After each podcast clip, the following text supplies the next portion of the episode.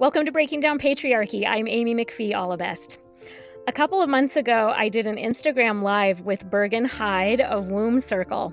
And Bergen mentioned that in deconstructing our internal patriarchy, which is something that I think a lot about, there was some work in that process that's done with the head. It's rational, intellectual work. And when she said that, I envisioned kind of being out in the sunlight, kind of ab- above ground. And then she said, and there's different work that's done more with the heart and the gut, emotional soul work. And when she said that, I envisioned being down deep underground, like in a cave or in the bowels of the earth. And I realized that most of the work that I've done over the past year on this podcast has been head work, like above ground in the sun, defining terms and tracing historical patterns and analyzing books and analyzing laws. I feel like I have also done a lot of emotional work. I have felt a lot along the way too. Listeners know by now that I do not shy away from a laugh or a cry. So it hasn't all just been completely rational and void of emotion. But I have told Bergen before, we met for lunch before we did our Instagram live and I told her that I have not really felt ready to go into the belly of the earth and have my own personal reckoning with this stuff.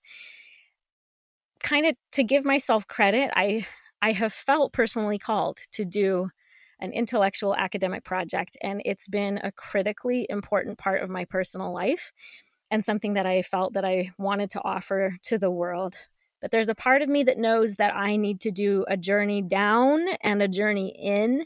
It reminds me of what the Greeks call a katabasis, which is a, a journey down into the underworld or a cave. But I'm kind of scared of what I might find down there. And I don't know if I'm up for it right now. I don't know if I'm up for the the anger and the grief that I might feel if I did that soul work. So I was thinking about that when I did that Instagram live live with Bergen.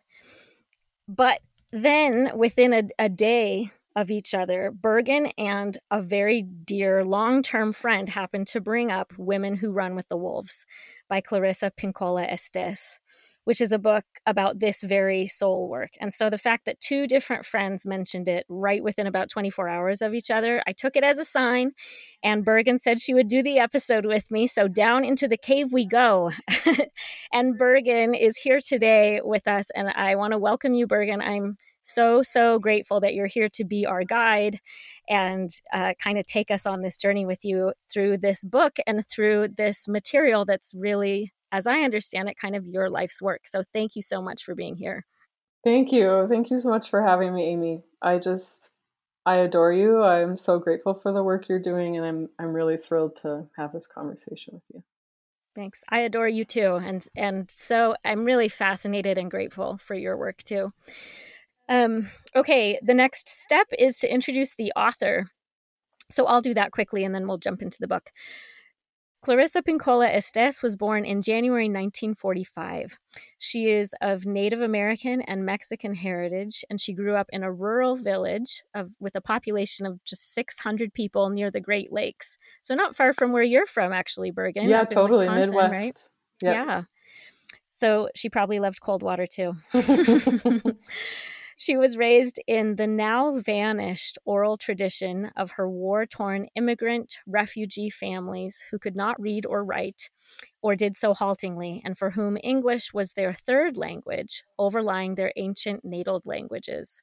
As an older child, she was adopted into an immigrant and refugee family of majority Magyar and minority Danube Swabian, and I have never had never heard of that term before. It just means from Hungary and Germany, but the tribal people of those countries and and I should mention too that this bio is taken from her website. So this is the way she wanted to present her background. Uh, so she says they were wise in the ways of nature, planting animals, and making everything from scratch, from shoes to songs. Thus, she was raised immersed in the oral tradition of old mythos and stories, songs and chants, dances, and ancient healing ways. Her writing is deeply influenced by her family, people who were hands on farmers, shepherds, hopsmeisters, wheelwrights, weavers, orchardists, tailors, cabinet makers, lace makers, knitters, horsemen, and horsewomen from their old countries. Dr. Estes is a poet and a lifelong activist in service of the voiceless. As a post trauma recovery specialist and psychoanalyst who works with persons traumatized by war, exiles, and torture, and as a journalist covering stories of human suffering and hope. She received her doctorate from the Union Institute and University, and it was in ethnoclinical psychology, the study of social and psychological patterns of cultural and tribal groups, with an emphasis in Indigenous history. Her book, that we'll be discussing today, Women Who Run with the Wolves Myths and Stories of the Wild Woman Archetype, was on the New York Times bestseller list for 144 weeks. As a post trauma specialist, Estes began her work in the 1960s at a veterans hospital in Illinois. And she was honored to work with World War I, World War II, Korean, and Vietnam combat soldiers who were living with quadriplegia and they were incapacitated by the loss of their limbs from the war. She's worked at other facilities caring for severely injured castaway children, um, shell shocked war veterans, which we now know or refer to as PTSD, and their families. And she's worked at men's penitentiaries and women's penitentiaries. And um, she just goes to where people are most in need, it feels. Um, she's worked with you know, women who have suffered childbearing loss, the families of murder victims.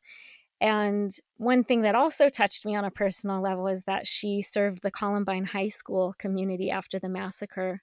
That was touching for me personally. But um, she's worked with survivors of the, the September 11th attacks.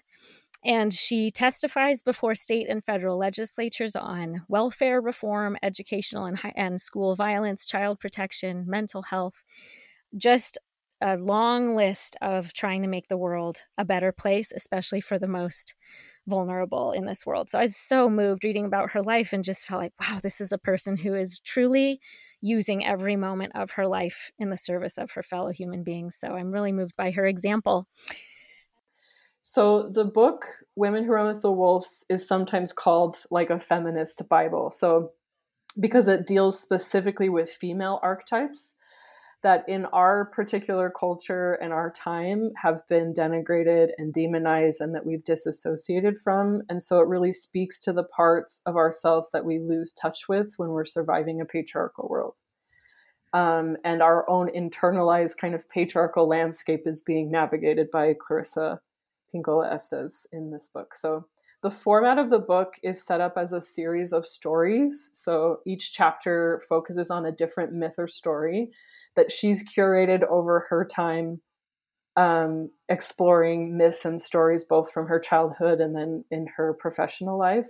And so it's kind of similar to the Bible in that way that it has like a series of stories that kind of feel almost like a sacred text, but it's in this feminine language that is really, mm-hmm. um, at least for me, was very, uh, what's the word, like disorienting at first. I was like, oh, like it took me a while to kind of get used to thinking of things in this other paradigm.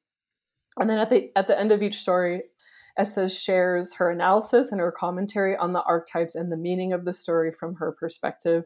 So she kind of helps you break down um, the symbols and how it might apply to you as a particularly she's focusing on women living in a patriarchal um, world.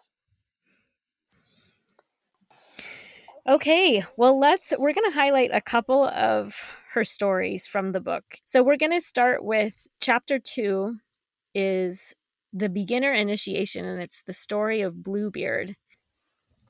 So I'll read, I mean, this is a, a because it's an archetype and it, it, it um, appears in different cultures, but Dr. Estes is telling it the way she learned it from her aunt, who is from the heartland of Europe. And so I'm just going to read her words in telling this version of the story.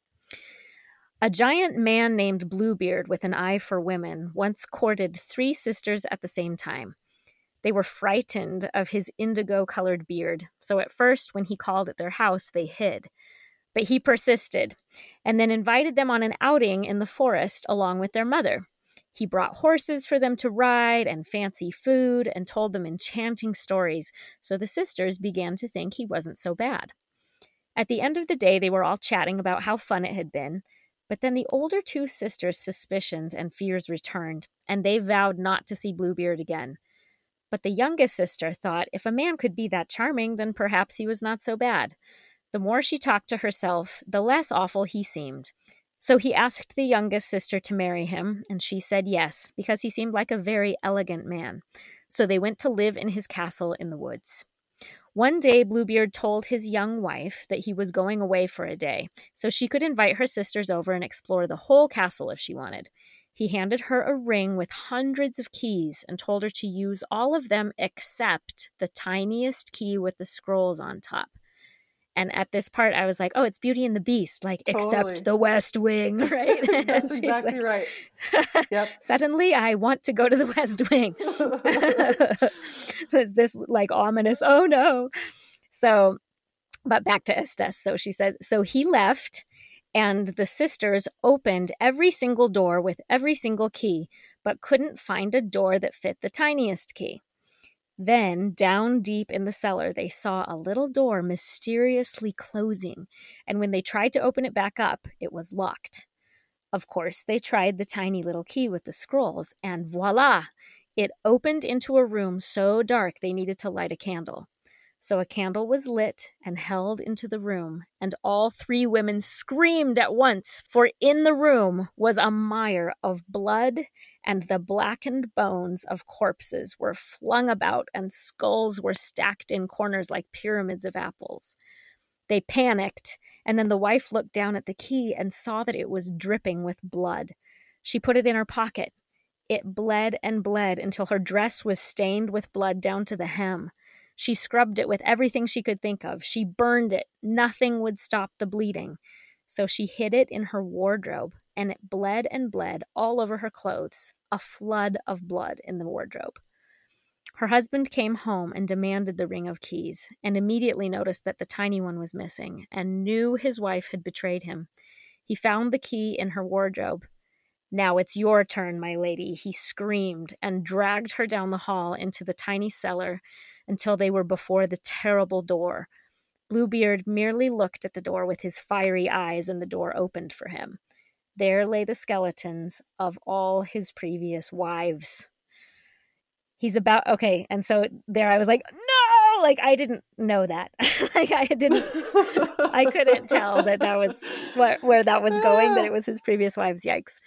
Okay, I'm gonna I'm gonna paraphrase so a little much. bit to I love that you condense. have this organic experience with it where you get to the that part and you're like, no. I'm like a little kid. Yeah. I really did not know what this story was was about. So it's I'm like really intense. Yeah, it's really Yeah, intense. it's super intense. Yeah. And the blood. Ugh. Yeah. Yeah. Yeah. Okay. So he's about to behead her, but she begs for 15 minutes so she can go prepare for death and make peace with God, and he relents and lets her go. So she sends her sisters up to the ramparts of the castle and says, Sisters, do you see our brothers coming? And she calls this again and again, but they say, No, I don't see anybody. No one's coming to help. But then, so finally, they hear like these women are like huddled together at the top of the castle, and they hear Bluebeard thundering up the stairs, and they can hear like stones falling because he's thundering so heavily on the stairs. He's coming to kill his wife, but in the nick of time, the brothers do arrive. They storm the castle on their horses and they find Bluebeard. And then it says, quote, striking and slashing, cutting and whipping, beating Bluebeard down to the ground, beating him at last, and leaving for the buzzards his blood and gristle. Yeah, this is so good.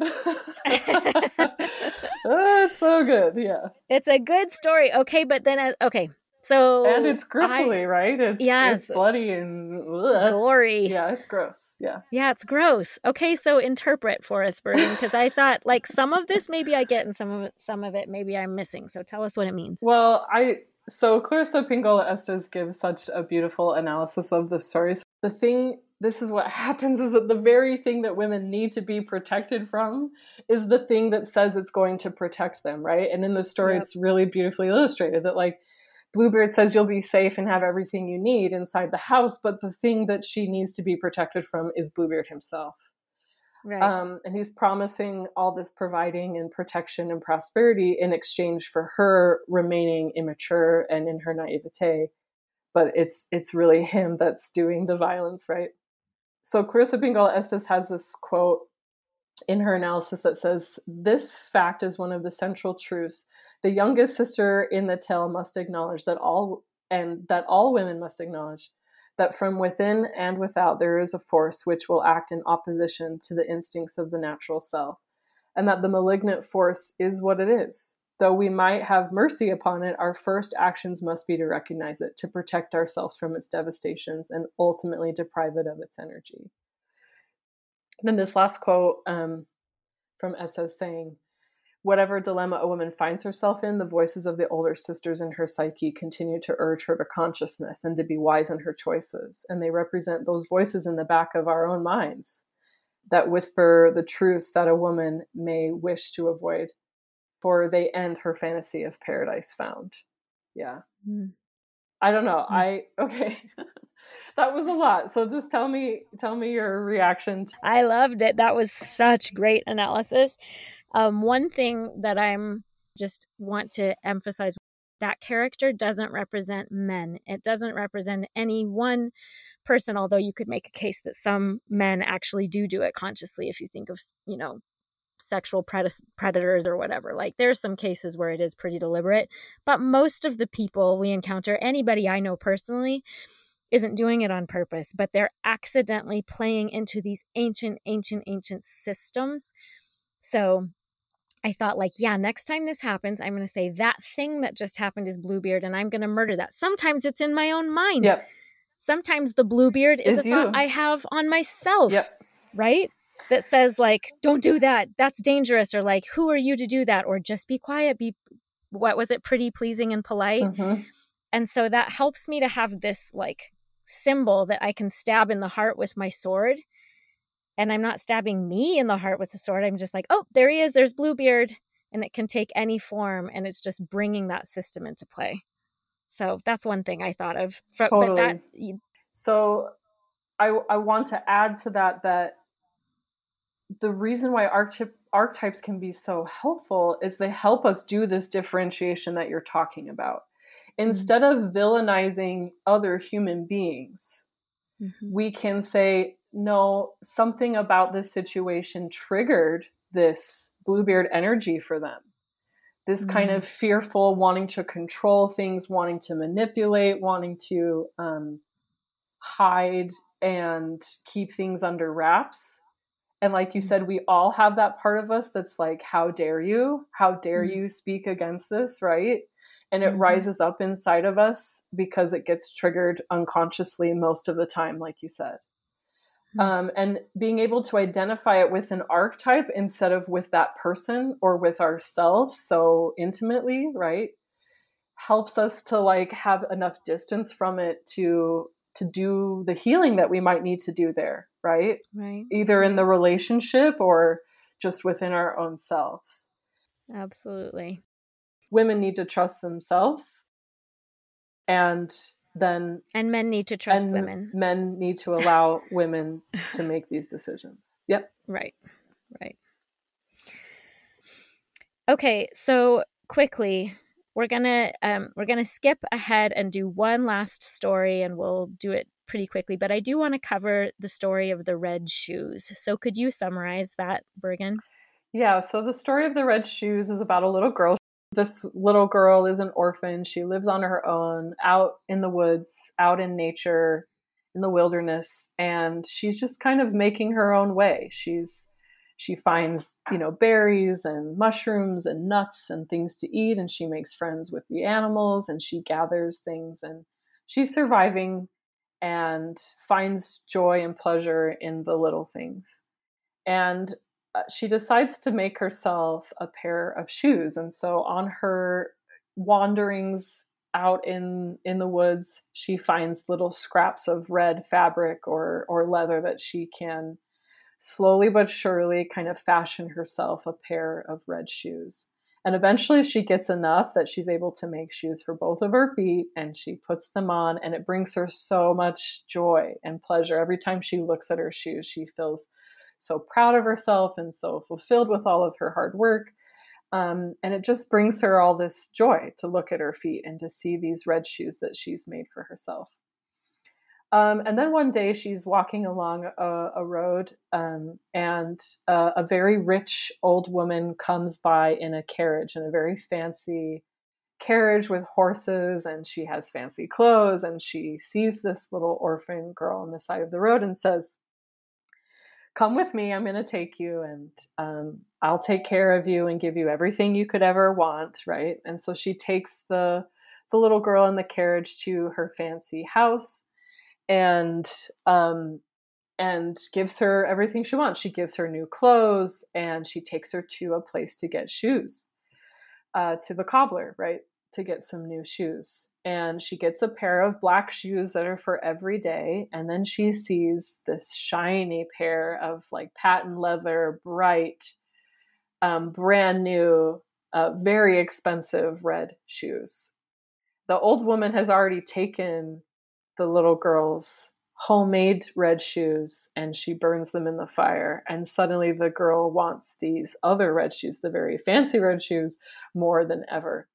And so she begs the old woman to buy the red shoes and she gets and she does get them, but she can only wear them for special occasions, right?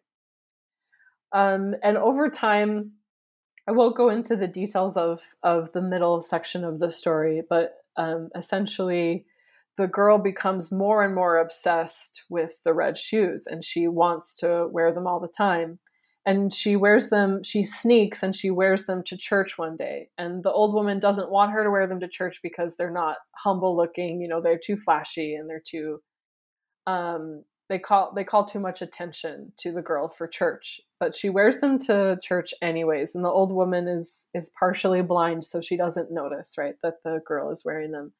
And there's um, an old soldier at the at the doorway as she walks in with her new shoes, and he mentions her shoes and taps them and uh, and essentially bewitches the the red shoes. And um, eventually, the shoes kind of take on a life of their own, and they begin to dance without the girl's um, volition. They begin to dance, and they itch and she can't stop dancing and she and the and the shoes start to dance off with her throughout through the church and down the street and into um, the cemetery and down into the village and she can't get the shoes off.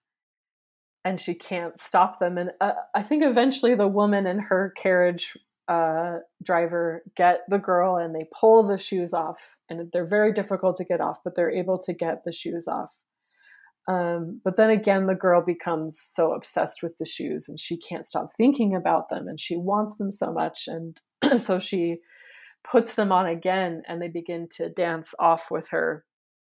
Um, and she just dances and dances and dances and becomes so exhausted. And she dances through the town and down the street to the next town and down through the, the villages all around and she eventually comes to um, a woodcutter, I believe, and he and she begs him to cut off her feet so that she can stop dancing. And he does. He cuts off her feet, and the shoes go on dancing with her feet in them, um, and become kind of like a ghost that like haunts, you know, the countryside and haunts all these little villages and towns, um, dancing off. And she becomes a beggar that you know sits on the side of the road and begs and isn't able to walk um, because she's lost her feet. So that's the story of the red shoes. Again, the end. I know these so nice. these oh, I honestly I think there's like some part of my soul that just yearns for these kinds of stories that don't have all these like very plastic happy endings, you know? Yeah. Yep. And that that Clarissa Pinkola Estes is really this is a cautionary tale and it is yeah. very honest. Yeah it has this truthfulness to it that sometimes we don't get as women like we we just hear all these fairy tales that it's happily ever after you get married and the uh, to the prince and the story ends mm-hmm. and we never talk about what happens after that because what happens after that is isn't uh isn't as appealing i think mm-hmm. Mm-hmm. It's right it's the hard mm-hmm. part and we want mm-hmm. women to stay in the fantasy mm-hmm. in the fantasy that if you are just pretty and young and beautiful and do what you're told, everything will be great. And the real mm-hmm. story happens when we wake up to reality, right? And I just mm-hmm. love that Clarissa in these stories does not shy away from you know the gruesome parts of the the really the the roots of these fairy tales have these gruesome endings and patriarchy has like whitewashed them and made them these other kinds of fantasies that don't really tell the truth about um, life right? Yeah yeah. Yeah. So there's one quote from Estes where she kind of proposes an alternate ending of the story where if this little girl had just been able to stay alone in the forest Here's what might have happened instead. She says, if the child is left alone, kind of like once she grows out of her homemade shoes, she will make another pair of red shoes and another and another until they are not so crude. She will progress even beyond her wondrous display of ingenuity and, th- and thriving in difficult circumstances. The shining fact for her is that these shoes she has made cause her enormous joy. And joy is her life's blood, spirit food, and soul life all in one. So it just like left me with this ache of what might have been if people hadn't meddled in this girl's um, journey of what she could have been and what she could have progressed to be if she'd just been left to make her own shoes the whole time. And Estes says here at the end, even the most injured instincts can be healed. And to awrite this, we resurrect the wild nature over and over again, each time the balance tips too far in one direction or the other. And it is kind of a balancing act of going into the dark, working with what you find there, and then coming back up into the light and doing the work of integrating it into real life, and then going again into the dark. It's a cycle. Um, it's that same kind of life death life cycle that you'll find over and over again in the sacred feminine stories and myths of like the seasons you know and the moon phases and the menstrual cycle and um like they're always like coming up into the upper world and then going back down and then coming up and going down and it's okay if you're in the up part right now and it's okay if you're in the down part right now uh, and that that is a process that happens of us dipping in and coming back out over and over anytime we need to. Uh, and mm. yeah, having safe places to do that really, really helps. Well, thank you, Bergen, for being a safe place for listeners to do that work. I felt like, even just during this episode, I felt like you were holding my hand as we, you know, went into the basement with the young woman in the in Bluebeard's castle and as we talked about the damage that can be done when somebody burns our shoes and we have to wear somebody else's shoes and you're just such a safe place and i know that's really your life work is to facilitate people's growth and um, awareness and helping there be a safe place as, as people kind of undertake those really daunting journeys i just want to thank you so much for being here today i feel like i you know went on a journey myself. And I am so grateful that you were my guest for this book. And I just want to thank you so much, Bergen, for being here. Thank you so much, Amy.